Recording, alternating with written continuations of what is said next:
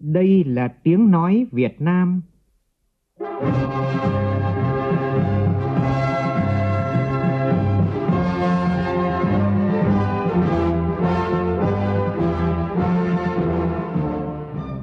là tiếng nói Việt Nam, phát thanh từ Hà Nội, thủ đô nước Cộng hòa xã hội chủ nghĩa Việt Nam.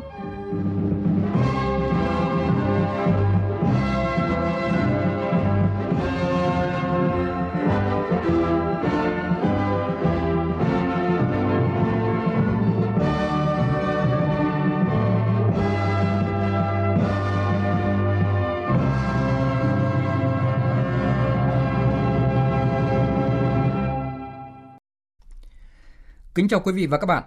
Mời quý vị và các bạn nghe chương trình Thời sự chiều của Đài Tiếng nói Việt Nam với những nội dung chính sau đây.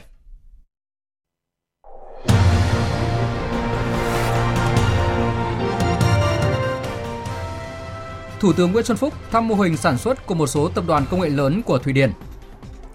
Hôm nay thảo luận về dự án luật đầu tư công sửa đổi, nhiều đại biểu Quốc hội đề nghị tăng cường kiểm soát đầu tư công và đề nghị giữ nguyên tiêu chí phân loại dự án trọng điểm quốc gia ở mức 10.000 tỷ đồng.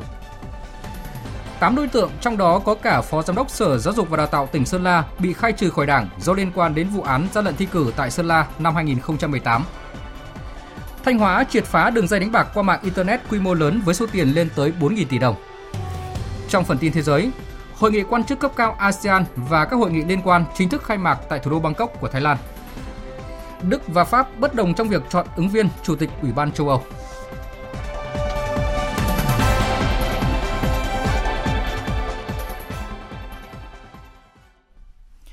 Bây giờ là nội dung chi tiết. Thưa quý vị và các bạn, tiếp tục các hoạt động trong khuôn khổ chuyến thăm chính thức Thụy Điển tại thủ đô Stockholm, Thủ tướng Nguyễn Xuân Phúc đã có cuộc gặp gỡ đầy xúc động với các nhà ngoại giao, chuyên gia Thụy Điển, bạn bè Thụy Điển nhân dịp kỷ niệm 50 năm ngày thiết lập quan hệ ngoại giao. Thủ tướng cho rằng, từ trái tim đến trái tim, nhân dân hai nước không bao giờ quên nhau. Phóng viên Vũ Dũng thông tin. Ôn lại lịch sử của tình hữu nghị Việt Nam Thụy Điển, Thủ tướng Nguyễn Xuân Phúc cho biết, 50 năm trước, khi cuộc đấu tranh giải phóng dân tộc của nhân dân Việt Nam đang ở giai đoạn cam go nhất, nhân dân, bạn bè Nam Châu đã xuống đường tuần hành ủng hộ sự nghiệp chính nghĩa của Việt Nam. Trong các nước phương Tây, Thụy Điển nổi lên như một tấm gương sáng chói về tình đoàn kết vô tư, nhiệt thành với Việt Nam, luôn đồng hành cùng Việt Nam qua những giai đoạn thăng trầm lịch sử nửa thế kỷ qua. Tưởng nhớ đến Thủ tướng Olof Palme, người bạn lớn của nhân dân Việt Nam, người đã góp phần đặt nền móng cho sự hợp tác hai nước cách đây 50 năm Thủ tướng nêu rõ, chúng ta không thể quên những người bạn thân thiết của Việt Nam như nguyên Chủ tịch Quốc hội Thụy Điển, Chủ tịch Hội nghị Quốc tế Stockholm về Việt Nam, bà Birgitta Dan, tám vị đại sứ Thụy Điển tại Việt Nam qua các thời kỳ, từ năm 1986 đến nay, hay nhà văn Sala Littman, Bộ trưởng Ngoại giao Anna Lin và nhiều nhân sĩ, trí thức, công nhân, thanh niên, phụ nữ, không phân biệt tôn giáo, đảng phái. Tất cả đều chung một lòng hướng về Việt Nam. Suốt nửa thế kỷ qua, quan hệ Việt Nam Thụy Điển không ngừng được các thế hệ lãnh đạo và nhân dân hai nước nâng niu vun đắp. Nhiều công trình lớn của Việt Nam do Thụy Điển giúp xây dựng như nhà máy giấy Bãi Bằng hay bệnh viện Nhi Trung ương Hà Nội, bệnh viện Uông Bí đã trở thành biểu tượng của tình hữu nghị Việt Nam Thụy Điển. Sự giúp đỡ của Tổ chức Hợp tác Phát triển Thụy Điển SIDA đã góp phần to lớn giúp Việt Nam hoàn thành tốt nhiều mục tiêu thiên niên kỷ của Liên Hợp Quốc, trở thành quốc gia có thu nhập trung bình thấp và từng bước hiện đại hóa trong phát triển. Thủ tướng cho biết, người Việt Nam có truyền thống uống nước nhớ nguồn, ăn quả nhớ người trồng cây và cho rằng tình hữu nghị Việt Nam và Thụy Điển có được như ngày nay là nhờ có sự đóng góp của bạn bè Thụy Điển từ nhiều thế hệ. Thay mặt chính phủ và nhân dân Việt Nam, Thủ tướng bày tỏ lòng biết ơn chân thành đến những người bạn Thụy Điển và quốc tế và khẳng định sẽ tiếp nối truyền thống cùng các bạn Thụy Điển vun đắp cho mối quan hệ Việt Nam Thụy Điển ngày càng tươi thắm. Từ trái tim đến trái tim, nhân dân hai nước không bao giờ quên nhau, luôn nhớ nhau với sự chân thành, ra diết và biết ơn các bạn Thụy Điển. Nguyên Chủ tịch Quốc hội Thụy Điển, Chủ tịch Hội Quốc tế Stockholm về Việt Nam, bà Birgitta Dan bày tỏ, đến hôm nay, bà còn rất nhớ buổi họp của sinh viên khi đó vào tháng 4 năm 1965, khi bà còn là thành viên của Hội sinh viên để kêu gọi Hoa Kỳ chấm dứt ngay lập tức việc ném bom miền Bắc Việt Nam. Hội sinh viên khi đó cũng đã kêu gọi Thụy Điển nhanh chóng thiết lập quan hệ ngoại giao chính thức với Việt Nam. Bà Birgitta Dan cũng đã vận động thành lập Ủy ban của Thụy Điển về Việt Nam vận động nhiều người Thụy Điển ủng hộ cuộc đấu tranh của nhân dân Việt Nam cũng như ủng hộ nỗ lực chấm dứt chiến tranh của Hoa Kỳ tại Việt Nam. Trong những năm tháng ấy, bà cũng đã đến Việt Nam và tận mắt chứng kiến hậu quả khủng khiếp của chiến tranh. Cũng tại buổi gặp mặt, ông Joachim Palmer, con trai của Thủ tướng Olof Palmer cho biết, Thủ tướng Olof Palmer đọc bài diễn văn đầu tiên về phản chiến vào năm 1965 là khởi điểm cho việc ông xuống đường đấu tranh, ủng hộ cuộc chiến chính nghĩa của người dân Việt Nam. Điều ấn tượng nhất trong bài phát biểu đó là nêu cao tình đoàn kết với người dân Việt Nam khi chứng kiến hậu quả thảm khốc của bom Mỹ ném xuống Hà Nội năm 1972. Ông Joachim Palmer đánh giá cao quan điểm của các nhà lãnh đạo và nhân dân Việt Nam là không tiếp tục bị ám ảnh hay chìm đắm trong hậu quả của xung đột trong quá khứ với kẻ thù của mình, mà thay vào đó là hợp tác và hướng tới quan hệ đối thoại, thương mại, thậm chí là du lịch.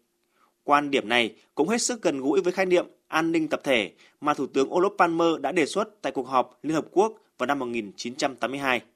Đó là chúng ta chỉ có thể đạt được an ninh tập thể khi chúng ta sẵn sàng mở lòng hợp tác với chính kẻ thù của mình. Ông Joachim Palmer hy vọng di sản mà cha của ông để lại sẽ tiếp tục truyền cảm hứng cho những nỗ lực thúc đẩy công bằng, bình đẳng xã hội, bình quyền nam nữ. Chiều nay theo giờ Việt Nam, Thủ tướng Nguyễn Xuân Phúc đã thăm mô hình sản xuất một số tập đoàn công nghệ lớn của Thụy Điển là Ericsson và Stockholm Exergi. Trong đó, tập đoàn Ericsson đã có mặt tại Việt Nam từ năm 1993 và đang trong giai đoạn phát triển và nhân rộng công nghệ 5G ra thế giới và mong muốn hợp tác với Việt Nam trong lĩnh vực này. Sắp tới, tập đoàn hợp tác với Viettel thiết lập mạng 5G, đồng thời mong muốn hỗ trợ Việt Nam trong chương trình phát triển mạng lưới sáng tạo để đạt được mục tiêu là Việt Nam trở thành một trong 10 nước sản xuất phần mềm lớn nhất trên thế giới. Trở lại với các tin trong nước. Tiếp tục chương trình kỳ họp thứ 7, sáng nay thảo luận ở hội trường về một số nội dung còn ý kiến khác nhau của dự án luật đầu tư công sửa đổi. Nhiều ý kiến đại biểu Quốc hội đề nghị giữ nguyên tiêu chí về tổng mức đầu tư trong phân loại các dự án như quy định của luật hiện hành là 10.000 tỷ đồng. Đồng thời đề nghị quy định Quốc hội quy định tổng mức và giao chính phủ quy định. Phóng viên Lại Hoa và Phương Thoa phản ánh. Theo các đại biểu, thời gian qua thực hiện luật đầu tư công, việc phân cấp đầu tư công cơ bản ổn định, tiêu chí phân loại dự án quan trọng quốc gia với mức vốn 10.000 tỷ đồng và các mức phân loại dự án ABC như quy định hiện hành không phát sinh vướng mắc. Tuy nhiên, nếu điều chỉnh dự án quan trọng quốc gia từ mức vốn 10.000 tỷ đồng lên 20.000 tỷ đồng sẽ gây xáo trộn lớn trong chuyển dịch, phân loại, quản lý dự án. Đại biểu Phạm Văn Tuân, đoàn Thái Bình đề nghị Việc nâng cao tiêu chí phân loại dự án luật trọng điểm quốc gia từ 10.000 tỷ đồng lên 20.000 tỷ đồng là không cần thiết và chưa phù hợp với tình hình giai đoạn hiện nay. Luật đầu tư công hiện hành đã có quy định về điều chỉnh tiêu chí phân loại dự án luật đầu tư công trong trường hợp chỉ số giá có biến động lớn hoặc điều chỉnh lớn về phân cấp. Hơn nữa, tiêu chí phân loại dự án quan trọng quốc gia với tổng mức 10.000 tỷ đồng như hiện nay là không phát sinh vướng mắc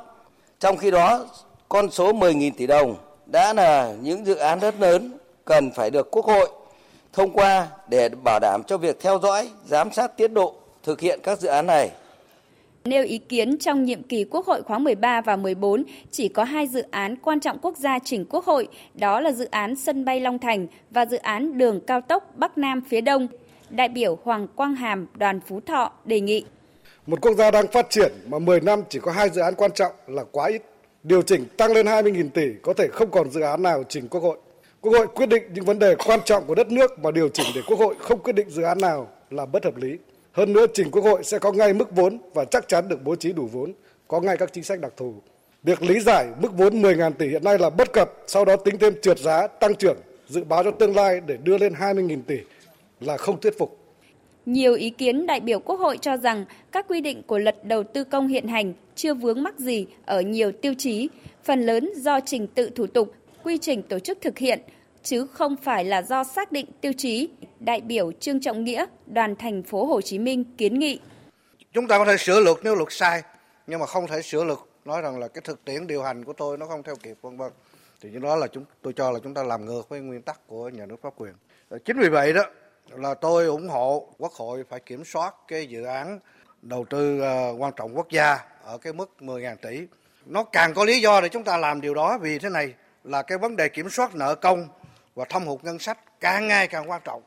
Và chúng tôi xin thưa rằng đã đụng tới tài sản công ngân sách nhà nước thì ở nhiều quốc gia đó vài nghìn, vài chục nghìn, vài triệu đô cũng là cực kỳ quan trọng mà kiểm soát chặt chẽ chứ đừng có nói là 10.000 tỷ. Về thẩm quyền xem xét quyết định danh mục dự án kế hoạch đầu tư công trung hạn, các đại biểu Lê Thanh Vân đoàn Cà Mau, đại biểu Nguyễn Sơn đoàn Hà Tĩnh kiến nghị Quốc hội chỉ quyết định và thông qua tổng mức đầu tư và giao chính phủ quyết định điều chỉnh danh mục dự án theo kế hoạch đầu tư công trung hạn, bởi quy định Quốc hội quyết định danh mục và mức vốn bố trí cho từng dự án sẽ làm mất nhiều thời gian có thể phát sinh nhiều thủ tục hành chính. Do đó, tính linh hoạt trong điều hành kế hoạch đầu tư công trung hạn sẽ bị hạn chế, đại biểu Lê Thanh Vân đề nghị. Trên thực tế, kế hoạch đầu tư công trung hạn sở dĩ mà có ờ, trục trặc không thực hiện được theo cái luật ờ, đầu tư công là do năng lực của bộ máy tham mưu giúp việc của chính phủ chưa làm tròn cái trách nhiệm mà Quốc hội trao. Vì vậy, trên thực tế, Quốc hội đã phải có những cơ chế linh hoạt trong nghị quyết 26 và nghị quyết 71. Và cái quyền này à, về mặt tổ chức quyền lực chỉ có thể trao cho Thường vụ Quốc hội trong những trường hợp cần thiết mà không thể trao cho chính phủ. Chiều nay thảo luận tại tổ về dự án luật xuất cảnh nhập cảnh của công dân Việt Nam, các đại biểu đề nghị quản lý chặt việc cấp hộ chiếu ngoại giao và hộ chiếu công vụ, hộ chiếu phổ thông, đồng thời bảo đảm cho việc sản xuất hộ chiếu có gắn chip điện tử ngay khi luật có hiệu lực. Cũng trong chiều nay, các đại biểu thảo luận tại tổ về dự án luật lực lượng dự bị động viên. Nhóm phóng viên Phương Thoa và Lại Hoa tiếp tục thông tin. Thảo luận tại tổ, đại biểu Nguyễn Phương Tuấn, đoàn Ninh Bình, đại biểu Nguyễn Tuấn Anh, đoàn Bình Phước và nhiều đại biểu bày tỏ quan điểm tán thành với sự cần thiết của dự thảo luật nhằm cụ thể hóa các chủ trương chính sách, tạo thuận lợi cho công dân trong hoạt động xuất nhập cảnh, đồng thời tạo cơ sở pháp lý cho hoạt động thu thập thông tin, dữ liệu, cấp, quản lý và sử dụng giấy tờ xuất nhập cảnh. Đại biểu Nguyễn Tuấn Anh kiến nghị đề nghị quy định cụ thể tách bạch đối tượng cấp ngoại giao, hộ chiếu công vụ và cơ quan của người có thẩm quyền cho phép quyết định. Trong này thì cái nghị quyết 136 cũng như là quyết định 58 đã quy định rất là cụ thể các cái đối tượng cần phải xem xét để cấp hộ chiếu ngoại giao, hộ chiếu công vụ. Thì theo tôi nghĩ rằng là nên quy định cụ thể cũng không nên mà phải quy định chung chung bởi vì cái cái việc này thì đã được thực hiện rất lâu rồi và nó cũng không có phản ánh một cái điều một cái nội dung trái chiều. Các ý kiến đề nghị bổ sung các quy định về sử dụng hộ chiếu vì dự thảo luật chỉ quy định đối tượng được cấp hộ chiếu ngoại giao, hộ chiếu công vụ, hộ chiếu phổ thông nhưng chưa quy định các trường hợp được sử dụng đối với mỗi loại hộ chiếu và bổ sung quy định về hình thức, nội dung và thời hạn của hộ chiếu. Đại biểu Phạm Văn Cường, đoàn Lào Cai đề nghị Đối với hộ chiếu phổ thông, hiện nay trong cái quy định của cái dự thảo luật này chỉ quy định là hộ chiếu còn giá trị sử dụng. Nhưng mà trên thực tế, chúng ta đi nước ngoài đều có yêu cầu là phải còn giá trị sử dụng 6 tháng. Rất là nhiều trường hợp không để ý vô tình cái này đến cửa khẩu là không xuất cảnh được. Tôi đề nghị là cũng phải xem xét để hạn chế lại cái thời hạn giá trị còn theo tôi nghĩ là một tháng và phải trên cái dự kiến thời gian ở nước ngoài là đủ. Bây giờ chúng ta cái hộ chiếu cấp 5 năm mà chúng ta phải gia hạn 3 năm mà chúng ta cần cái thời hạn 6 tháng quá dài. Trong cái điều kiện mà chúng ta quản lý tốt hơn thì có thể cái điều kiện thời hạn còn giá trị sử dụng của hộ chiếu này chỉ đủ cho cái chuyến đi công tác nước ngoài tôi nghĩ là cũng đảm bảo. Các đại biểu đề nghị Bộ Công an sớm hoàn thành các nội dung theo chỉ đạo của Thủ tướng Chính phủ, bảo đảm cho việc sản xuất hộ chiếu có gắn chip điện tử và vận hành khai thác cơ sở dữ liệu để xuất cảnh, nhập cảnh của công dân Việt Nam kể từ ngày luật này có hiệu lực thi hành. Cũng trong chiều nay, trình bày tờ trình dự thảo luật lực lượng dự bị động viên, Bộ trưởng Bộ Quốc phòng Ngô Xuân Lịch nêu rõ, mục tiêu của luật là xây dựng lực lượng dự bị động viên hùng hậu, có chất lượng, làm nòng cốt trong thực hiện nhiệm vụ quốc phòng, phát huy sức mạnh tổng hợp của đất nước để bảo vệ vững chắc độc lập, chủ quyền, thống nhất, toàn vẹn lãnh thổ của Tổ quốc. Thảo luận tại tổ, các đại biểu đề nghị ra soát chỉnh lý nội dung của dự thảo luật cho phù hợp với hiến pháp, đường lối chính sách của Đảng, giải quyết hài hòa hợp lý chủ trương xây dựng tổ chức lực lượng dự bị động viên hùng hậu nhưng tinh gọn, chất lượng hiệu quả, nhất là trong điều kiện nền kinh tế thị trường có nhiều thành phần kinh tế, nhiều hình thức sở hữu và khoa học kỹ thuật phát triển như hiện nay. Đại biểu Phạm Thành Tâm, đoàn Hậu Giang đề nghị. Quân nhân dự bị và phương tiện kỹ thuật được sắp xếp vào đơn vị dự bị động viên phải có đủ tỷ lệ, phải có tỷ lệ dự phòng thích hợp. Dù có dự phòng từ 10 đến 15% cũng không phát sinh vấn đề về chính sách mới. Việc quy định số lượng dự phòng đối với các đơn vị bị động viên là cần thiết để đảm bảo tính linh hoạt, chủ động, kịp thời về nguồn dự bị động viên trong sắp xếp quy động thực hiện nhiệm vụ khi có tình huống. Nhóm phóng viên Đài Tiếng nói Việt Nam vừa chuyển đến quý vị và các bạn toàn bộ nội dung ngày làm việc hôm nay của Quốc hội. Theo chương trình, ngày mai Quốc hội nghe tờ trình báo cáo thẩm tra và thảo luận ở tổ về việc gia nhập Công ước số 98 của Tổ chức Lao động Quốc tế về áp dụng những nguyên tắc của quyền tổ chức và thương lượng tập thể và thảo luận về dự án Bộ luật Lao động sửa đổi. Chuyển sang các tin đáng chú ý khác. Chiều nay tại Hà Nội, Ủy viên Bộ Chính trị, Bí thư Trung Đảng, Trưởng ban Dân vận Trung ương Trương Thị Mai đã làm việc với Đảng đoàn Mặt trận Tổ quốc Việt Nam về thực hiện kết luận số 62 của Bộ Chính trị về tiếp tục đổi mới nội dung, phương thức hoạt động của Mặt trận Tổ quốc Việt Nam và các đoàn thể chính trị xã hội. Cùng dự có ông Trần Thanh Mẫn, Bí thư Trung Đảng, Chủ tịch Ủy ban Trung Mặt trận Tổ quốc Việt Nam. Phản ánh của phóng viên Việt Cường. Tại buổi làm việc, các đại biểu đánh giá cao Đảng đoàn Mặt trận Tổ quốc Việt Nam trong thực hiện kết luận 62 trong đó đã lựa chọn nội dung đổi mới phù hợp với điều kiện của mặt trận, phương thức thực hiện linh hoạt, có tính kế thừa trên cơ sở tăng cường sự lãnh đạo của Đảng, phối hợp của chính quyền các cấp và phát huy vai trò chủ động của các tổ chức thành viên. Đồng thời, mặt trận Tổ quốc phối hợp chặt chẽ với các cơ quan chính quyền các cấp để xây dựng cơ chế, chính sách và bảo đảm nguồn lực cho hoạt động. Anh Lê Quốc Phong, Bí thư thứ nhất Trung ương Đoàn cho biết, thực hiện kết luận 62, mặt trận Tổ quốc ở Trung ương thực hiện rất tốt vai trò hội đồng tư vấn trong công tác phản biện và công tác giám sát. Tuy nhiên, tại một số tỉnh, huyện vẫn còn lúng túng chưa làm được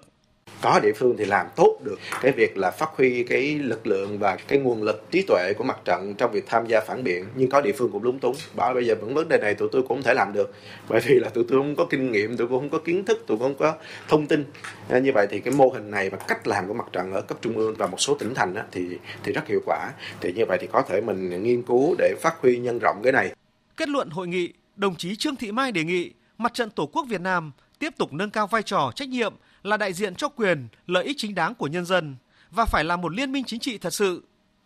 Là vẫn phải tiếp tục đổi mới nội dung phương thức hoạt động. Vì như vậy thì mới đáp ứng được tình hình mới, yêu cầu mới. Và cái quyền lợi lợi ích hợp pháp chính đáng nhân dân cần được xem trọng hơn. Và tôi muốn mặt trận hết sức quan tâm tới những vấn đề phát sinh phức tạp. Ở chỗ nào có phức tạp, mặt trận tham gia vào gỡ cái phức tạp này cho đảng, cho nhà nước và cho cả nhân dân. Bây giờ điểm lại trong cả nước, những khiếu kiện phức tạp đông người, vai trò mặt trận, các tổ chức chính trị xã hội tham gia vào như thế nào, vận động tuyên truyền. Tôi xin nói không chỉ là cho nhân dân mà còn giải quyết những vấn đề phức tạp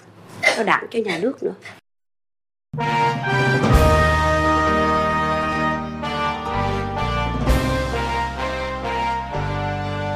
Học tập và làm theo tư tưởng đạo đức phong cách Hồ Chí Minh.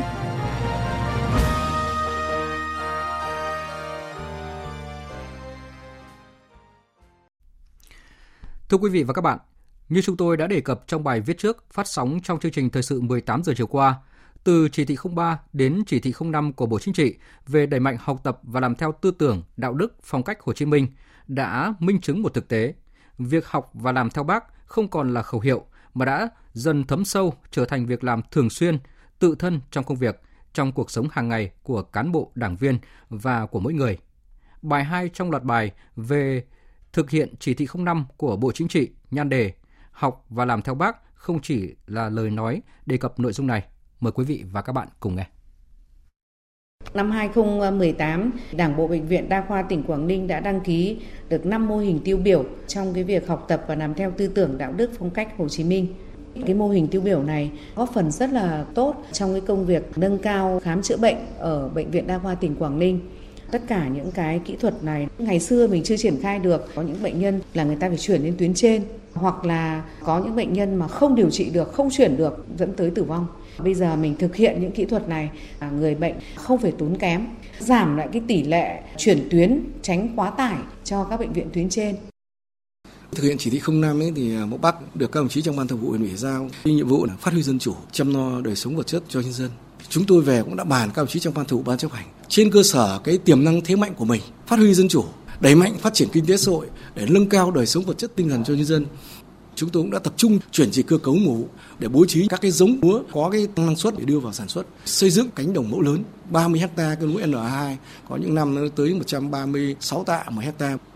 Từ năm 2014, Mộc Bắc là một trong những xã trọng điểm phát triển chăn nuôi bò sữa của tỉnh. thì chúng tôi phối hợp với các nhà khoa học để xây dựng các cái giống ngô có hiệu quả để đưa vào sản xuất. Và đàn bò sữa của chúng tôi đến thời điểm này đã có 1.560 con, tăng gấp 5 lần so với khi xây dựng đề án phát triển chăn nuôi bò sữa. Nó tăng cái thu nhập cho người dân làm theo tấm gương đạo đức Bác Hồ. Hàng tuần nhà trường đều tổ chức sinh hoạt chào cờ đầu tuần. Trong đó có nội dung học sinh hoặc giáo viên kể chuyện về tấm gương đạo đức Hồ Chí Minh và có nêu gương những điển hình tiên tiến, đồng thời là cũng phê bình và nhắc nhở những việc chưa được trong tuần. Hàng kỳ nhà trường có tổ chức thi kể chuyện tấm gương đạo đức Hồ Chí Minh cho các em học sinh. Mỗi một năm học ít nhất là một lần tổ chức cái hội thi này rồi chúng tôi cũng đã tích hợp giáo dục dạy tấm gương đạo đức Hồ Chí Minh vào các môn như môn ngữ văn, môn giáo dục công dân, môn lịch sử, âm nhạc, mỹ thuật. Đó là chia sẻ của Phó Giám đốc Bệnh viện Đa khoa tỉnh Quảng Ninh Đặng Thị Thúy, Bí thư Đảng ủy xã Mộc Bắc, huyện Duy Tiên, tỉnh Hà Nam, Hoàng Văn Cảnh và Hiệu trưởng Trường Trung học cơ sở xã Ninh An, huyện Hoa Lư, tỉnh Ninh Bình Hoàng Thị Hoa về học và làm theo tư tưởng, đạo đức, phong cách Hồ Chí Minh. Thực tế ấy cho thấy học và làm theo bác đã dần thấm sâu trong suy nghĩ, nhận thức và được vận dụng vào công việc hàng ngày của cán bộ đảng viên. Nhưng không phải cứ nói là học được ngay, mà đó là cả một quá trình, là sự nỗ lực tu dưỡng bản thân của mỗi cán bộ đảng viên, mỗi tổ chức cơ sở đảng. Ngoài những cách làm sáng tạo, sáng kiến từ các tổ chức cơ sở đảng, từ cá nhân tiêu biểu, thì những mô hình chi bộ 4 tốt, chi bộ 3 tốt, 3 không, đảng viên dìu dắt quần chúng, làm việc theo chức trách, nêu gương trong hành động, đề cao trách nhiệm, giữ nghiêm kỷ luật, xứng danh bộ đội cụ Hồ. Mỗi ngày, mỗi cán bộ đảng viên miệng nói một điều hay, tay làm 10 việc tốt.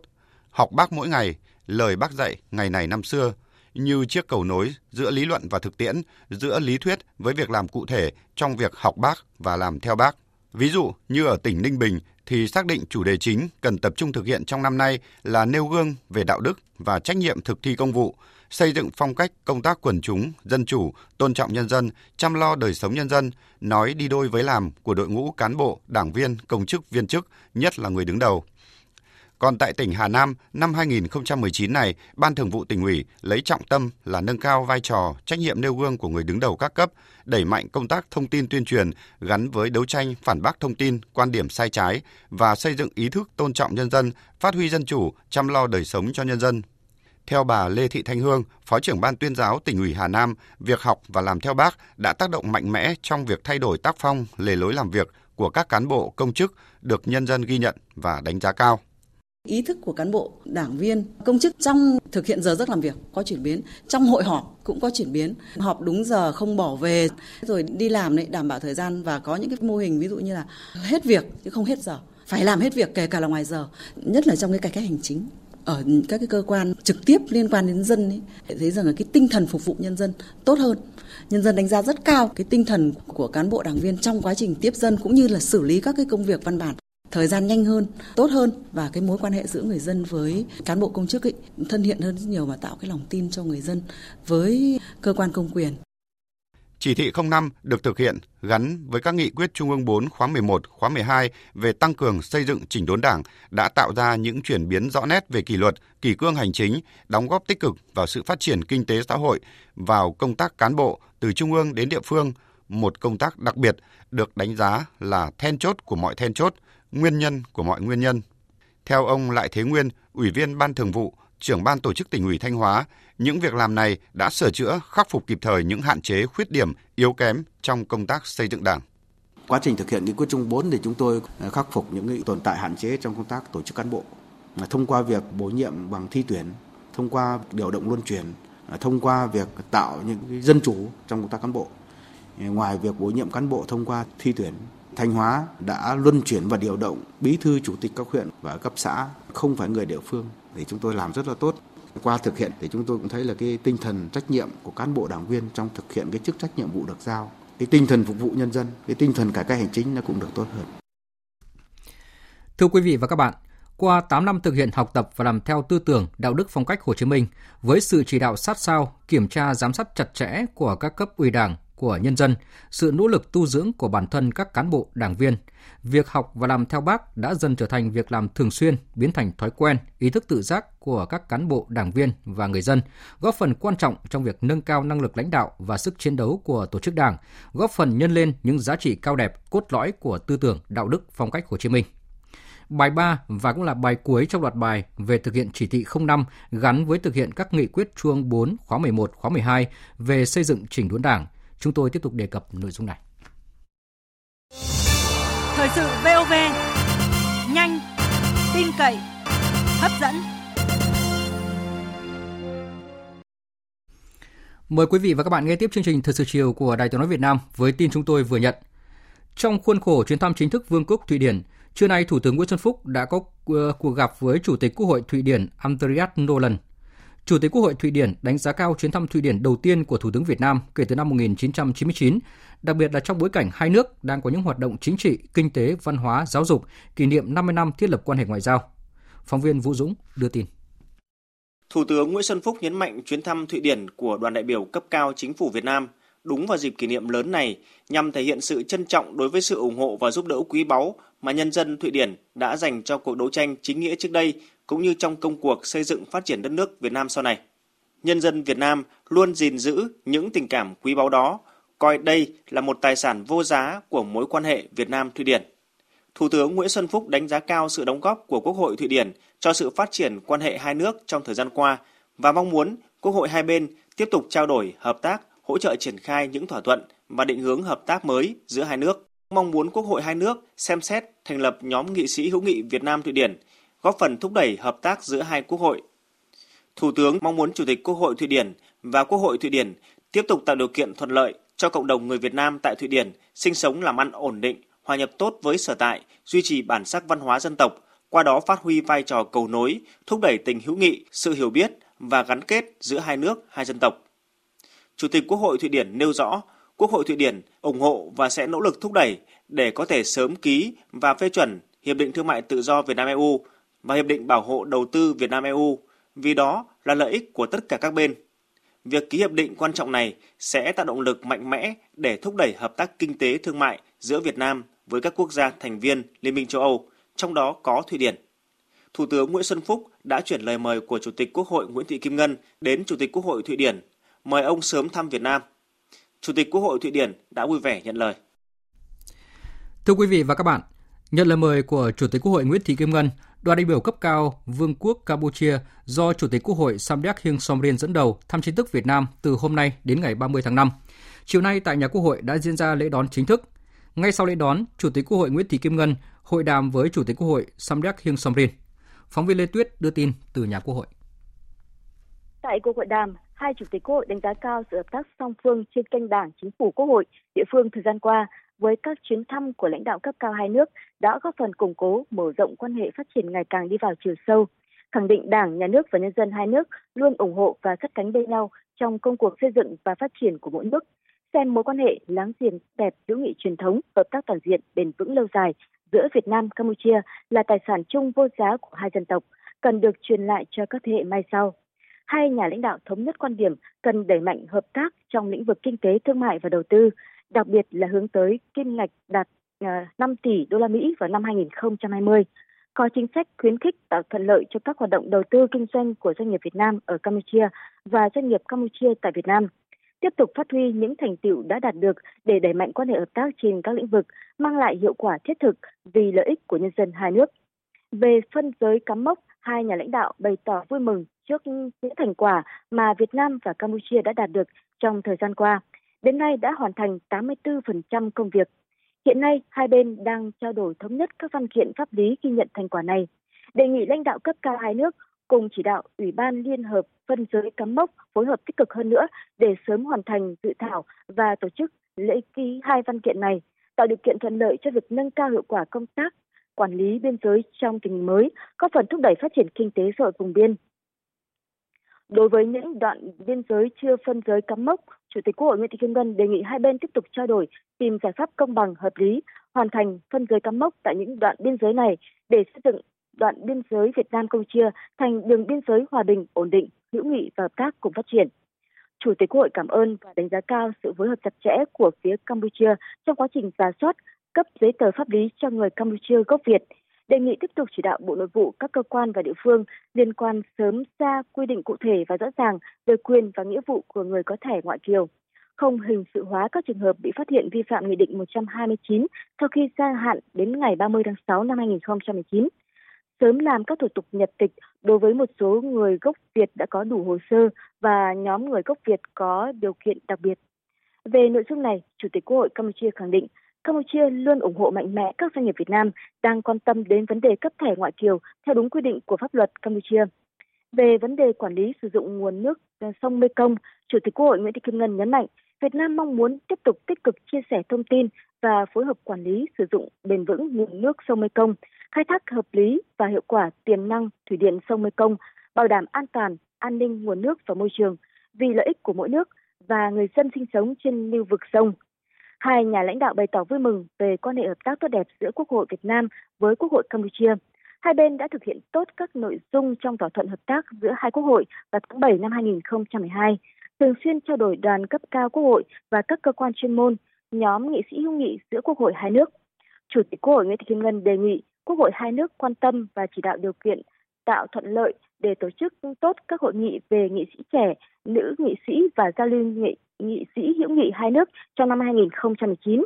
Hội nghị chuyên đề về tam giác phát triển Campuchia, Lào, Việt Nam của Ủy ban Đối ngoại và Ủy ban Quốc phòng và An ninh của Quốc hội ba nước Việt Nam, Lào, Campuchia tại Campuchia và Việt Nam tổ chức. Cùng với đó, hai nhà lãnh đạo nhất trí các ủy ban chuyên môn của Quốc hội tăng cường phối hợp giám sát các thỏa thuận hợp tác đã ký kết giữa hai nước, đẩy mạnh hợp tác của hai cơ quan giúp việc là Ban thư ký Quốc hội Campuchia và Văn phòng Quốc hội Việt Nam, nhất là trong lĩnh vực đào tạo, bồi dưỡng cán bộ và công nghệ thông tin. Sau hội đàm, tại nhà Quốc hội, Chủ tịch Quốc hội Nguyễn Thị Kim Ngân và Chủ tịch Quốc hội Campuchia đã ký thỏa thuận hợp tác giữa hai quốc hội Việt Nam Campuchia, chứng kiến lễ ký biên bản ghi nhớ về sự hợp tác giữa hai văn phòng Quốc hội Việt Nam và Ban thư ký Quốc hội Campuchia. Ngay lúc này thì Chủ tịch Quốc hội Nguyễn Thị Kim Ngân đang chủ trì chiêu đãi Chủ tịch Quốc hội Vương quốc Campuchia Heng Somrin, phu nhân và đoàn đại biểu cấp cao Quốc hội Vương quốc Campuchia. Cảm ơn phóng viên Lê Tuyết. Thưa quý vị và các bạn, những hoạt động tiếp theo của Chủ tịch Quốc hội Campuchia trong khuôn khổ chuyến thăm chính thức Việt Nam, chúng tôi sẽ chuyển đến quý vị và các bạn trong các chương trình thời sự sau. Chuyển sang các tin đáng chú ý khác. Hôm nay tại thành phố Buôn Ma Thuột, Ủy ban dân tộc phối hợp với Ủy ban dân tỉnh Đắk Lắk tổ chức hội thảo góp ý đề án tổng thể đầu tư phát triển kinh tế xã hội vùng dân tộc thiểu số, miền núi và vùng kinh tế xã hội đặc biệt khó khăn giai đoạn 2021-2025, định hướng đến năm 2030. Lãnh đạo 12 tỉnh Nam Trung Bộ và Tây Nguyên dự hội nghị.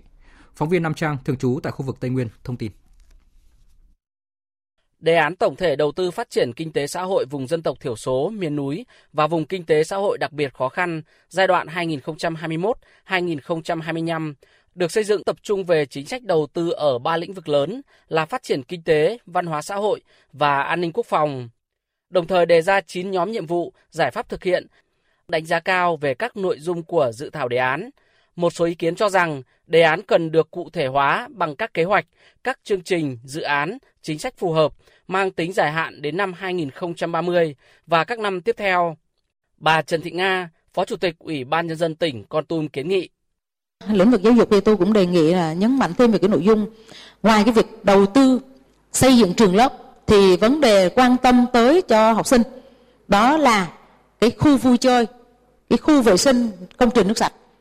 là cái đây phải quan tâm. Về lĩnh vực y tế à, thì ngoài các nội dung liên quan những cái chính sách đối với nhân viên y tế xã thôn thì hiện nay là có một cái vấn đề đang còn vướng đó là cái chế độ chính sách đối với cô đỡ thôn bản. Mà cô đỡ thôn bản thì hiện nay một số địa phương thì có địa phương một trăm rưỡi có địa phương hai trăm như con tum là chưa có chính sách gì.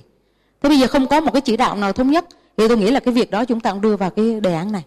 Theo ông Cao Huy Phó Chủ tịch Ủy ban Nhân dân tỉnh Đắk Nông Đề án cần sửa đổi bổ sung các chính sách đặc thù cho khu vực Tây Nguyên để phù hợp với điều kiện địa lý và cuộc sống của người dân toàn vùng. Để góp phần nâng cao hiệu quả đầu tư từ các cái chương trình này, có cái chính sách hỗ trợ giá và hỗ trợ xây dựng chiến lược phát triển bền vững đối với các cây trồng mặt hàng nông sản chủ lực như là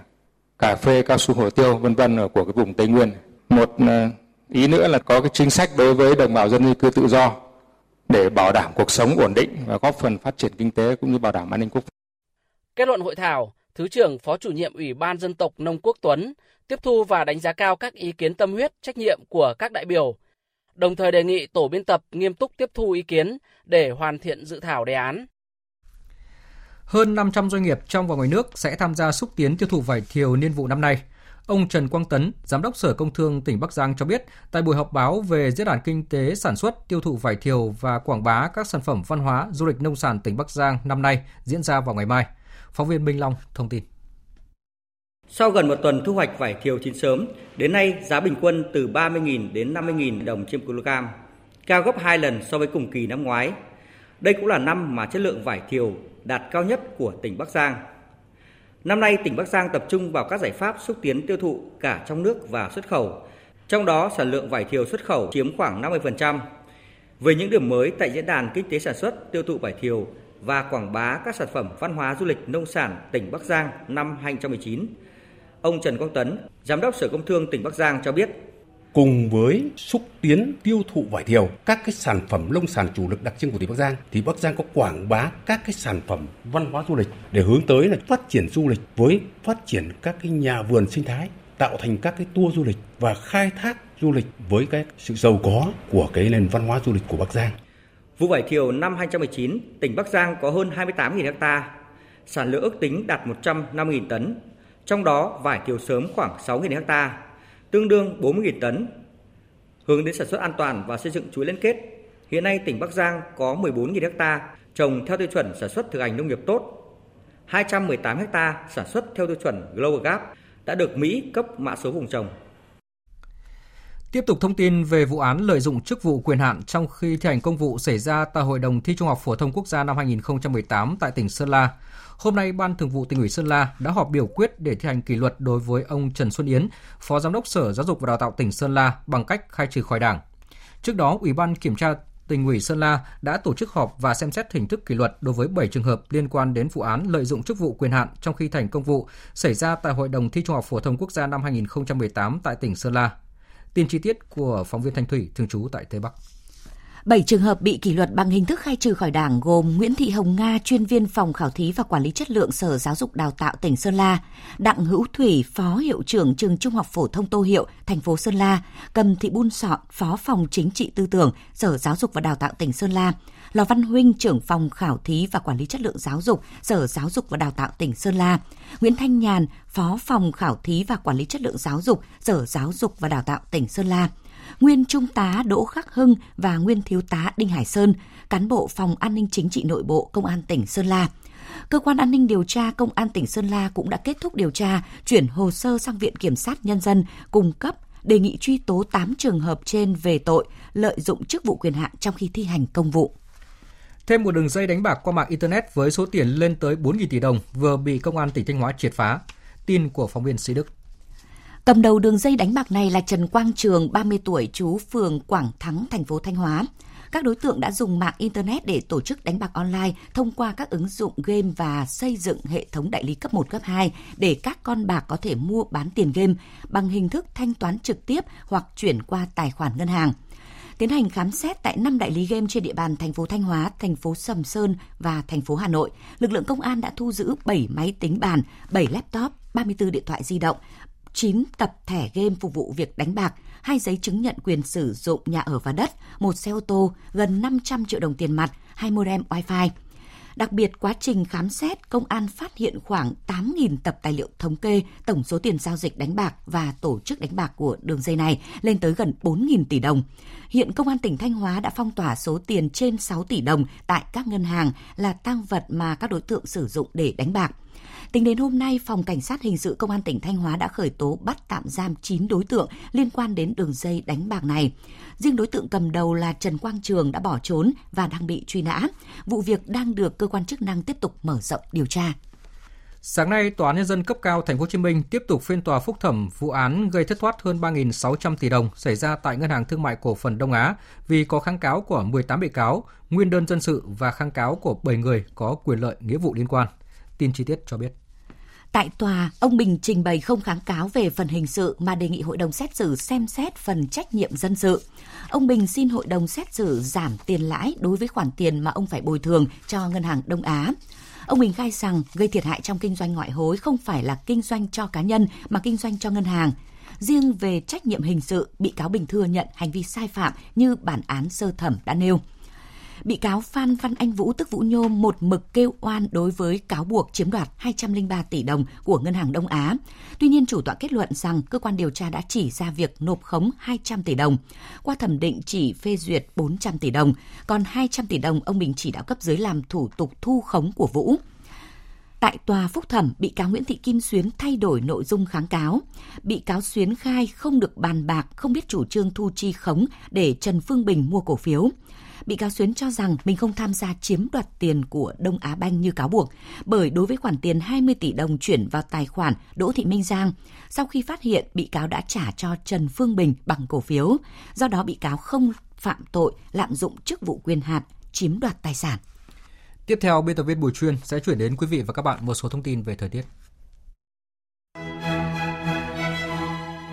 Giai đoạn mưa nhiều nhất vẫn sẽ tiếp diễn trong tối và đêm nay ở các tỉnh phía Tây Bắc Bộ. Trọng tâm mưa là Lạng Sơn, Cao Bằng, Bắc Cạn, Hà Giang, Tuyên Quang, Lào Cai, Yên Bái, Lai Châu, Sơn La. Mưa tại chỗ cộng thêm nước từ thượng nguồn đổ về dễ gây ra lũ trên các sông. Cần cảnh giác cả lũ quét, sạt lở đất, ngập úng ở vùng trũng thấp. Và từ nay đến hết ngày mai, nhiệt độ ở hầu khắp các khu vực trên cả nước đều giảm nhẹ. Từ ngày 30 tháng 5, nhiệt độ sẽ tăng dần. Bắc Bộ và thủ đô Hà Nội tối và đêm mát mẻ, nhiệt độ từ 24 đến 25 độ, ban ngày cao nhất 31 độ. Miền Trung, một vài nơi có nắng nóng cục bộ cao nhất 36 độ, về đêm nhiệt độ giảm còn 26 đến 27 độ. Còn với Tây Nguyên và Nam Bộ, rông lốc, sấm sét và gió giật là những hiện tượng nguy hiểm có thể kèm theo mưa vào chiều và tối. Đồng thời, đề phòng mưa dồn dập trong thời gian ngắn dễ gây ngập úng cục bộ. Nhiệt độ về đêm còn 25 đến 26 độ, ngày mai trưa chiều tăng lên 34 đến 35 độ.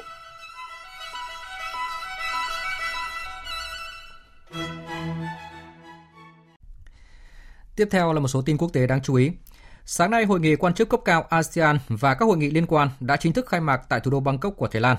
Tin của nhóm phóng viên Đài tiếng nói Việt Nam thường trú tại Thái Lan. Hội nghị quan chức cấp cao ASEAN và các hội nghị liên quan diễn ra tại Bangkok, Thái Lan kể từ ngày 27 tới 31 tháng 5 năm 2019. Bà Bumsaya Methalin, thư ký thường trực của Bộ Ngoại giao Thái Lan, chủ trì ASEAN SOM, hội nghị tham vấn chung, hội nghị quan chức cấp cao ASEAN Cộng 3, hội nghị quan chức cấp cao thượng đỉnh Đông Á, hội nghị quan chức cấp cao diễn đàn khu vực ASEAN và hội nghị nhóm công tác hội điều phối ASEAN lần thứ 7 về việc Đông Timor xin gia nhập ASEAN. Đoàn Việt Nam do Thứ trưởng Bộ Ngoại giao, trưởng SOM ASEAN Việt Nam Nguyễn Quốc Dũng dẫn đầu tham dự hội nghị. Chủ đề dự kiến được đưa ra thảo luận bao gồm việc tăng cường hợp tác cộng đồng ASEAN, đặc biệt là vấn đề ưu tiên trong nhiệm kỳ chủ tịch ASEAN của Thái Lan là thúc đẩy quan hệ đối tác vì sự phát triển bền vững. Các hội nghị cũng sẽ thảo luận về phương hướng và biện pháp tăng cường quan hệ hợp tác giữa ASEAN và các đối tác, cũng như trao đổi lập trường về các vấn đề quốc tế và khu vực cùng quan tâm. Đồng thời, hội nghị nhóm công tác ban điều hành của Ủy ban à, khu vực phi hạt nhân hóa Đông Nam Á, hội nghị quan chức cấp cao sáng kiến hạ nguồn sông Mekong và hội nghị quan chức cấp cao hợp tác hữu nghị hạ nguồn Mekong. Hội nghị ASEAN SOM và các hội nghị có liên quan thể hiện vai trò của Thái Lan trong việc thúc đẩy hòa bình và hợp tác giữa các chiến lược và kết nối khu vực để hiện thực hóa mục tiêu an ninh, phát triển bền vững và tăng trưởng kinh tế cũng như là đảm bảo an sinh xã hội bền vững hướng tới tầm nhìn xây dựng một cộng đồng ASEAN hướng tới tương lai, lấy người dân làm trung tâm và không ai bị bỏ lại phía sau. Hôm nay, Tổng thống Mỹ Donald Trump đã kết thúc chuyến công du 4 ngày tới Nhật Bản mang nhiều ý nghĩa biểu tượng thắt chặt quan hệ đồng minh song phương. Phóng viên Đài tiếng nói Việt Nam thường trú tại Nhật Bản đưa tin. Trong nghị trình cuối cùng của chuyến công du, ông Trump đã tới kiểm tra tàu khu trục mang máy bay trực thăng Kaga của Nhật Bản và tàu tấn công đổ bộ Wasp của Mỹ tại căn cứ hải quân Yokosuka, phía nam thủ đô Tokyo. Phát biểu trước lực lượng của hai nước, Thủ tướng Nhật Bản Shinzo Abe nhấn mạnh Liên minh Nhật Mỹ đang trở nên mạnh mẽ hơn bao giờ hết. Ông Abe cũng cảm ơn các binh lính Mỹ đã tham gia đảm bảo hòa bình ổn định cho Nhật Bản. Trong khi đó, ông Trump cho biết kế hoạch mua thêm 105 máy bay F-35A sẽ biến Nhật Bản thành quốc gia có phi đội F-35 lớn nhất trong số các đồng minh của Washington. Ông Trump khẳng định chính sách của Mỹ là dùng sức mạnh để đảm bảo hòa bình và sẽ tiếp tục hiện đại hóa quân đội để có thể bảo vệ tốt hơn cho nước Mỹ và các đồng minh với chương trình tiếp đón hết sức trọng thị, giới quan sát đánh giá, chuyến thăm là đỉnh cao mới trong chiến dịch ngoại giao cá nhân của ông Abe đối với ông Trump. Qua đó, thắt chặt quan hệ đồng minh với Mỹ đảm bảo an ninh ổn định của Nhật Bản trước những lo ngại về vấn đề hạt nhân, tên lửa của Cộng hòa Dân chủ Nhân dân Triều Tiên hay sự gia tăng ảnh hưởng của Trung Quốc trong khu vực. Trong cuộc hội đàm thượng đỉnh, hai bên nhất trí tăng cường phối hợp trong vấn đề Iran. Mỹ ủng hộ Thủ tướng Abe gặp nhà lãnh đạo Triều Tiên Kim Jong-un vô điều kiện. Tuy nhiên, vấn đề thương mại song phương tiếp tục bị bỏ ngỏ khi ông Trump vẫn bày tỏ mong muốn xây dựng lại mối quan hệ thương mại bình đẳng, hai bên cùng có lợi. Một ngày sau cuộc bầu cử nghị viện châu Âu, hai cường quốc hàng đầu của Liên minh châu Âu bắt đầu thể hiện sự bất đồng trong việc lựa chọn ứng cử viên cho chức Chủ tịch Ủy ban châu Âu. Phóng viên Quang Dũng, thường trú tại khu vực Tây Âu, thông tin. Chỉ một ngày sau khi cuộc bầu cử nghị viện châu Âu kết thúc, cuộc đua vào chức Chủ tịch Ủy ban châu Âu thay ông Jean-Claude Juncker trong vài tháng tới đã lập tức trở nên nóng bỏng. Phát biểu trong một buổi họp báo tại thủ đô Berlin trong ngày 27 tháng 5, nữ Thủ tướng Đức Angela Merkel kêu gọi các lãnh đạo châu Âu nhanh chóng đồng thuận về một ứng cử viên để đề cử ra Nghị viện châu Âu trong đầu tháng 6 năm 2019. Đồng thời, bà Merkel cũng tuyên bố chính phủ Đức vẫn tiếp tục ủng hộ cơ chế lựa chọn Chủ tịch Ủy ban châu Âu từ hàng ngũ của nhóm chính trị có số ghế nhiều nhất tại Nghị viện châu Âu. Điều này đồng nghĩa với việc chính phủ Đức ủng hộ ông Manfred Weber, chính trị gia người Đức hiện là chủ tịch nhóm nghị sĩ của các đảng nhân dân châu Âu, nhóm chính trị chiếm nhiều ghế nhất tại Nghị viện châu Âu khóa tới. Tuy nhiên, cũng trong chiều ngày 27 tháng 5, Văn phòng Tổng thống Pháp phát đi thông báo cho biết không coi cơ chế lựa chọn trên là điều đương nhiên. Cùng lúc, Đảng Nền Cộng hòa Tiến bước của ông Emmanuel Macron cũng tuyên bố phản đối cơ chế lựa chọn này. Theo giới quan sát, chính phủ Pháp hiện đang phản đối ông Manfred Weber giữ chức Chủ tịch Ủy ban châu Âu vì lo ngại một chính trị gia người Đức nắm giữ cương vị này sẽ tạo nên các ảnh hưởng bất lợi đến Pháp. Nước hiện đang có nhiều khác biệt trong quan điểm cải tổ Liên minh châu Âu so với Đức. Tổng thống Pháp Emmanuel Macron muốn việc lựa chọn Chủ tịch Ủy ban châu Âu phải được đưa ra thảo luận công khai ở hội nghị thượng đỉnh của khối. Thủ tướng Nhật Bản Shinzo Abe đã đề nghị các biện pháp khẩn cấp để đảm bảo an toàn cho học sinh trên đường đến và về từ trường học ngay sau vụ tấn công bằng dao khiến 18 người thương vong vào sáng nay tại tỉnh Kanagawa. Tin chi tiết cho biết. Thủ tướng Abe đã triệu tập Bộ trưởng Giáo dục Shiba Iyama và Chủ tịch Ủy ban An toàn Quốc gia Yamamoto đến văn phòng Thủ tướng để thảo luận về vụ việc. Tại cuộc gặp, Thủ tướng Nhật Bản đã nhấn mạnh sự an toàn của trẻ em là một ưu tiên hàng đầu và các bộ trưởng cần phải đưa ra các biện pháp cần thiết. Phát biểu với các phóng viên sau đó, Thủ tướng Abe bày tỏ chia sẻ nỗi đau của gia đình các nạn nhân, đồng thời bày tỏ hy vọng những người bị thương trong vụ việc sẽ sớm hồi phục. Đến nay đã có hai nạn nhân thiệt mạng trong vụ việc, bao gồm một nữ sinh lớp 6 và một người đàn ông 39 tuổi. Hung thủ vụ tấn công là một người đàn ông khoảng 50 tuổi đã tự sát và tử vong sau đó.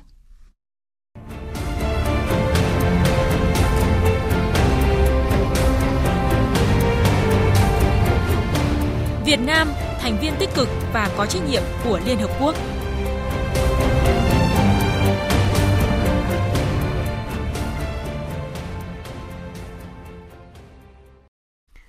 Thưa quý vị và các bạn, ngày 7 tháng 6 tới tại trụ sở Liên Hợp Quốc tại New York, Mỹ sẽ diễn ra cuộc bỏ phiếu bầu chọn các vị trí thành viên không thường trực của Hội đồng Bảo Liên Hợp Quốc niên khóa 2020-2021 và đây là lần đầu th- và lần là lần thứ hai Việt Nam sẽ tham gia ứng cử vị trí này sau khi được nhóm các nước châu Á Thái Bình Dương tại Liên Hợp Quốc nhất trí đề cử.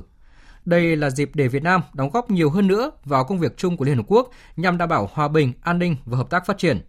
Nhân dịp này, phóng viên Đài tiếng nói Việt Nam đã có cuộc phỏng vấn ông Kamal Manhotra, điều phối viên thường trú Liên Hợp Quốc tại Việt Nam về sự kiện này. À, vâng, xin cảm ơn điều phối viên thường trú Kamal Mantra đã nhận lời phỏng vấn Đài tiếng nói Việt Nam. À, thưa ông, Việt Nam đang ứng cử vào vị trí thành viên không thường trực Hội đồng Bảo an Liên Hợp Quốc niên khóa 2020-2021. À, đây là lần thứ hai Việt Nam ứng cử vào chỗ vụ này. À, vậy ông nhận định ra sao về cơ hội của Việt Nam trong cuộc bỏ phiếu sắp tới ạ? Tôi nghĩ cơ hội trúng cử vị trí thành viên không thường trực Hội đồng Bảo an Liên Hợp Quốc của Việt Nam là rất cao, nếu không muốn nói là 100%. Cuộc bỏ phiếu sẽ diễn ra vào ngày 7 tháng 6, nhưng có thể chắc chắn về khả năng Việt Nam thành công.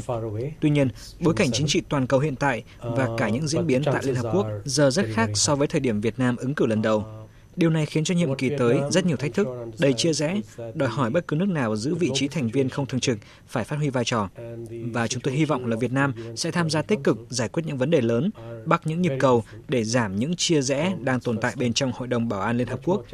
À, vậy Việt Nam có thể đóng góp những gì vào hoạt động của Hội đồng Bảo an Liên Hợp Quốc nếu được bầu làm thành viên không thường trực thưa ông?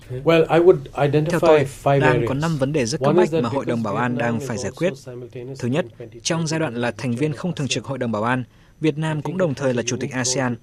Điều này khiến Việt Nam có vai trò đặc biệt, vừa tạo động lực, vừa giúp củng cố thêm liên hệ giữa cấp toàn cầu, giữa Liên Hợp Quốc và các tổ chức trong khu vực. Đặc biệt, đối với các vấn đề an ninh trong khu vực, vì Hội đồng Bảo an có sứ mạng chính đảm bảo hòa bình và an ninh trên thế giới. Hiện cũng đang có nhiều thách thức về hòa bình và an ninh trong khu vực này, trong đó ASEAN có vai trò quan trọng. Và tôi nghĩ Việt Nam có vai trò là cầu nối giữa khu vực và toàn cầu. Thứ hai là những vấn đề đang rất cấp thiết và thách thức tại khu vực châu Á. Một trong số đó là những công việc liên quan đến phi hạt nhân hóa bán đảo Triều Tiên. Việt Nam đã cho thấy là đối tác tin cậy khi tổ chức hội nghị thượng đỉnh Mỹ Triều lần thứ hai. Việt Nam nên tiếp tục đi theo hướng này và thể hiện rõ hơn trong vai trò thành viên tại Hội đồng Bảo an vốn đang bị chia rẽ nặng nề. Thứ ba là vấn đề đề Myanmar và người tị nạn Rohingya tại nước này. Đây hoàn toàn là vấn đề đảm bảo an ninh và hòa bình, cũng như là vấn đề nhân đạo. Thứ tư là việc tổng thể gìn giữ hòa bình trên toàn cầu. Việt Nam ngày càng đóng góp nhiều hơn vào công việc này. Do đó, sự tin cậy của Việt Nam trong các cuộc thảo luận tại Liên Hợp Quốc nâng lên đáng kể chính nhờ những hoạt động này. Nhưng tôi nghĩ Việt Nam cần thể hiện nhiều hơn trong giai đoạn 2020-2021. Cuối cùng, tôi phải nhấn mạnh tới việc tái thiết sau chiến tranh và duy trì hòa bình. Việt Nam có rất nhiều kinh nghiệm sau các cuộc chiến tranh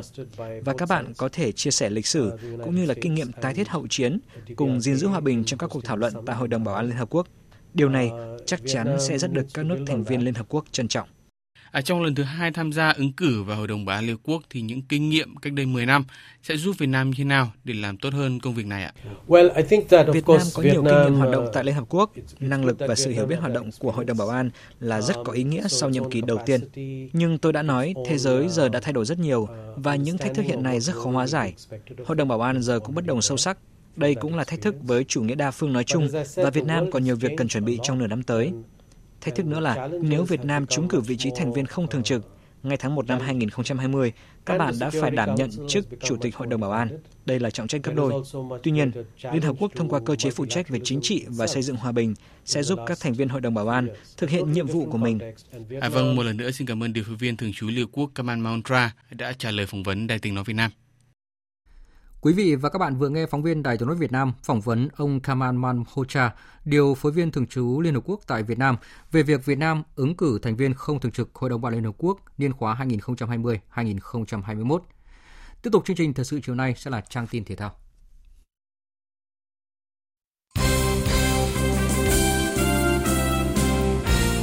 Thưa quý vị và các bạn, Đài truyền hình kỹ thuật số VTC, đơn vị trực thuộc Đài tiếng nói Việt Nam đã đạt được thỏa thuận với công ty Next Media để trở thành đài truyền hình chính thức tại Việt Nam phát sóng King Cup 2019.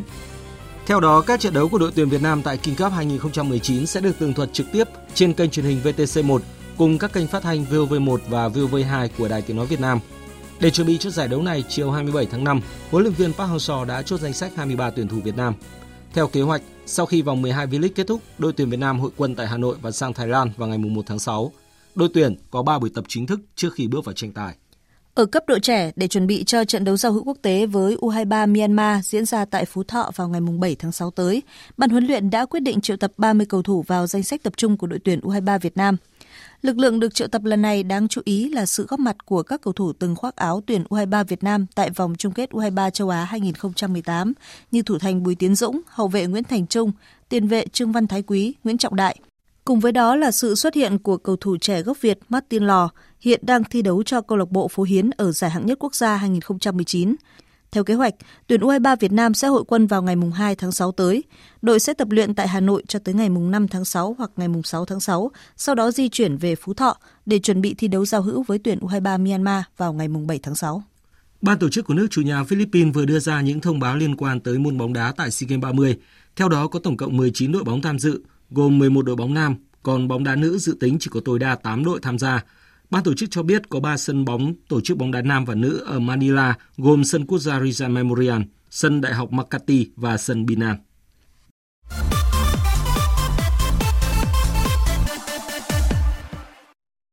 Dạng sáng ngày 2 tháng 6, Tottenham sẽ gặp Liverpool trong trận chung kết Champions League mùa giải 2018-2019 tại sân Metropolitano, thành phố Madrid, Tây Ban Nha. Sau khi kết thúc 3 tuần tập luyện tại London, thầy trò huấn luyện viên Mauricio Pochettino đã gặp gỡ báo chí để thông tin về quá trình chuẩn bị của đội. Trong khi câu lạc bộ Liverpool đã sớm sang Tây Ban Nha để làm quen với điều kiện khí hậu và tập luyện, thì Tottenham vẫn ở lại chui rèn ở London. Các trụ cột của đội bóng như tiền đạo đội trưởng Harry Kane, hậu vệ Jan Vertonghen và Davinson Sanchez đều đang hồi phục tích cực, có khả năng ra sân trong cuộc đối đầu với Liverpool. Huấn luyện viên Mauricio Pochettino cho biết. Chúng tôi đã chuẩn bị các yếu tố về chiến thuật và thể lực. Tất nhiên là Tottenham không chuẩn bị cho trận chung kết Champions League giống như những trận đấu ở Premier League. Cuộc đối đầu với Liverpool sắp tới đây sẽ rất khác. Đội bóng đã có 3 tuần để chuẩn bị cho cuộc cạnh tranh cuối mùa giải. Tôi nghĩ chúng tôi sẽ kết thúc trận đấu này bằng một chiến thắng. Khi được hỏi về tương lai sau trận chung kết với Liverpool, huấn luyện viên Mauricio Pochettino khẳng định ông không muốn nói về tương lai lúc này, không có gì quan trọng hơn trận đấu ở phía trước. Tottenham phải dồn 200% tâm sức cho trận đấu đó. Tin đồn vẫn là tin đồn. Sau trận chung kết, chúng ta sẽ có thời gian để nói chuyện. Dự báo thời tiết Trung tâm Dự báo Khí tượng Thủy văn Quốc gia cho biết trong đêm nay và ngày mai, Bắc Bộ và Bắc Trung Bộ tiếp tục có mưa, mưa vừa, có nơi mưa to đến rất to. Lượng mưa phổ biến từ 30 đến 100 mm, có nơi từ 150 đến 200 mm. Và trong mưa rông có khả năng xảy ra lốc xét, mưa đá và gió giật mạnh. Trọng điểm mưa lớn có khả năng xảy ra tại các tỉnh Lạng Sơn, Cao Bằng, Bắc Cạn, Hà Giang, Tuyên Quang, Lào Cai, Yên Bái, Lai Châu, Sơn La và sau đó mưa to đến rất to có khả năng mở rộng xuống khu vực Trung Du, Đồng bằng Bắc Bộ và khu vực Bắc Trung Bộ. Trên các sông suối ở vùng núi Bắc Bộ và các tỉnh từ Thanh Hóa đến Hà Tĩnh có khả năng xuất hiện một đợt lũ với biên độ lũ trên các sông từ 2 đến 4 mét. Nguy cơ cao xảy ra lũ quét, sạt lở đất ở vùng núi, ngập lụt ở vùng trũng thấp các khu vực này.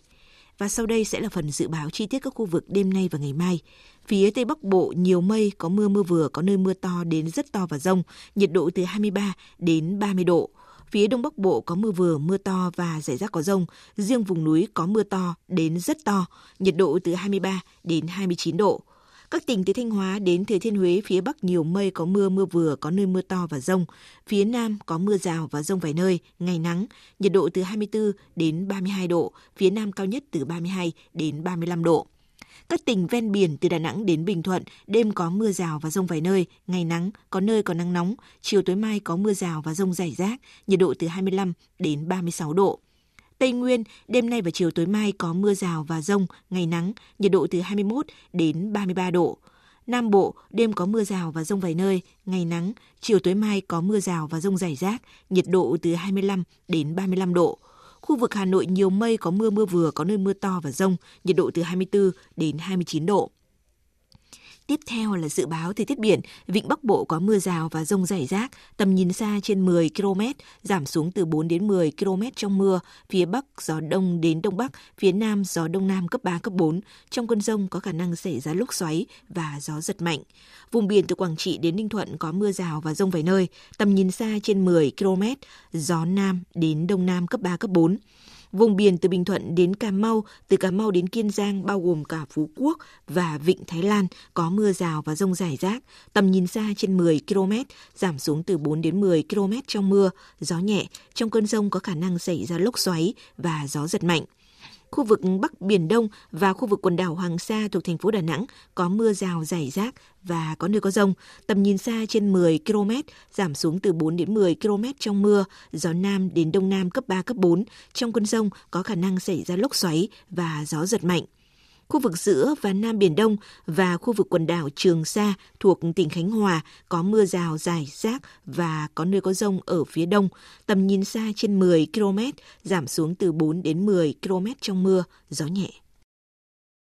Những thông tin dự báo thời tiết vừa rồi đã kết thúc chương trình thời sự chiều nay của Đài Tiếng nói Việt Nam. Chương trình do các biên tập viên Nguyễn Cường, Duy Quyền và Nguyễn Hằng thực hiện với sự tham gia của phát thanh viên Phương Hằng và kỹ thuật viên Hà Hùng. Chịu trách nhiệm nội dung Nguyễn Thủy Vân. Cảm ơn quý vị và các bạn đã dành thời gian lắng nghe.